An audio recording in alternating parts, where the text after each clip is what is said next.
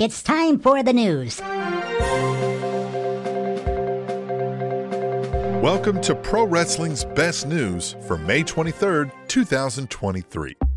Willow Nightingale defeated Mercedes Moné at New Japan Resurgence this weekend in a tournament finals match to become the first New Japan Pro Wrestling Strong Women's Champion. It appears, however, that this outcome was changed during the match when Moné suffered a lower leg injury that eventually required her being carried away from ringside. Moné fell from the ring apron to the floor during a spot and seemingly struggled with her lower leg for the remainder of the match. Nightingale delivered a power bomb to Moné and attempted a pinfall, but the referee stopped counting at two, even though Moné's shoulders were still pinned to the mat. Nightingale delivered another power bomb and pinfall, this time for a full three count, and Moné was assisted backstage while Nightingale celebrated with the championship. You can read more on this story at WrestlingInc.com.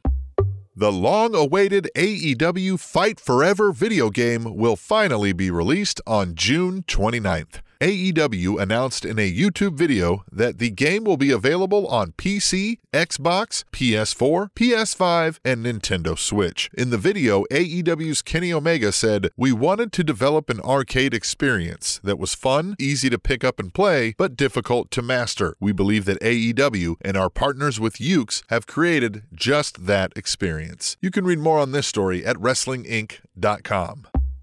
WWE superstars Charlotte Flair and Liv Morgan have been cast in an upcoming movie about women's wrestling pioneer Mildred Burke, according to Fightful Select. The biopic is based on Jeff Leen's book Queen of the Ring and stars Emily Bett Rickards as Burke. Flair has been cast as June Byers, and Morgan was selected to play the role of Clara Mortensen. You can read more on this story at eWrestlingNews.com.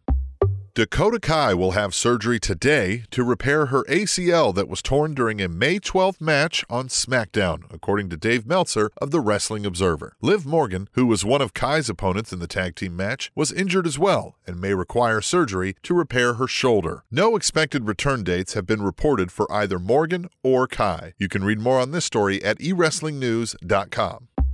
That's pro wrestling's best news for today. Please subscribe to the Spanish Announce Table at SpanishAnnounceTable.net to get daily content like this news, podcasts, match reviews and suggestions, and more delivered right to your inbox.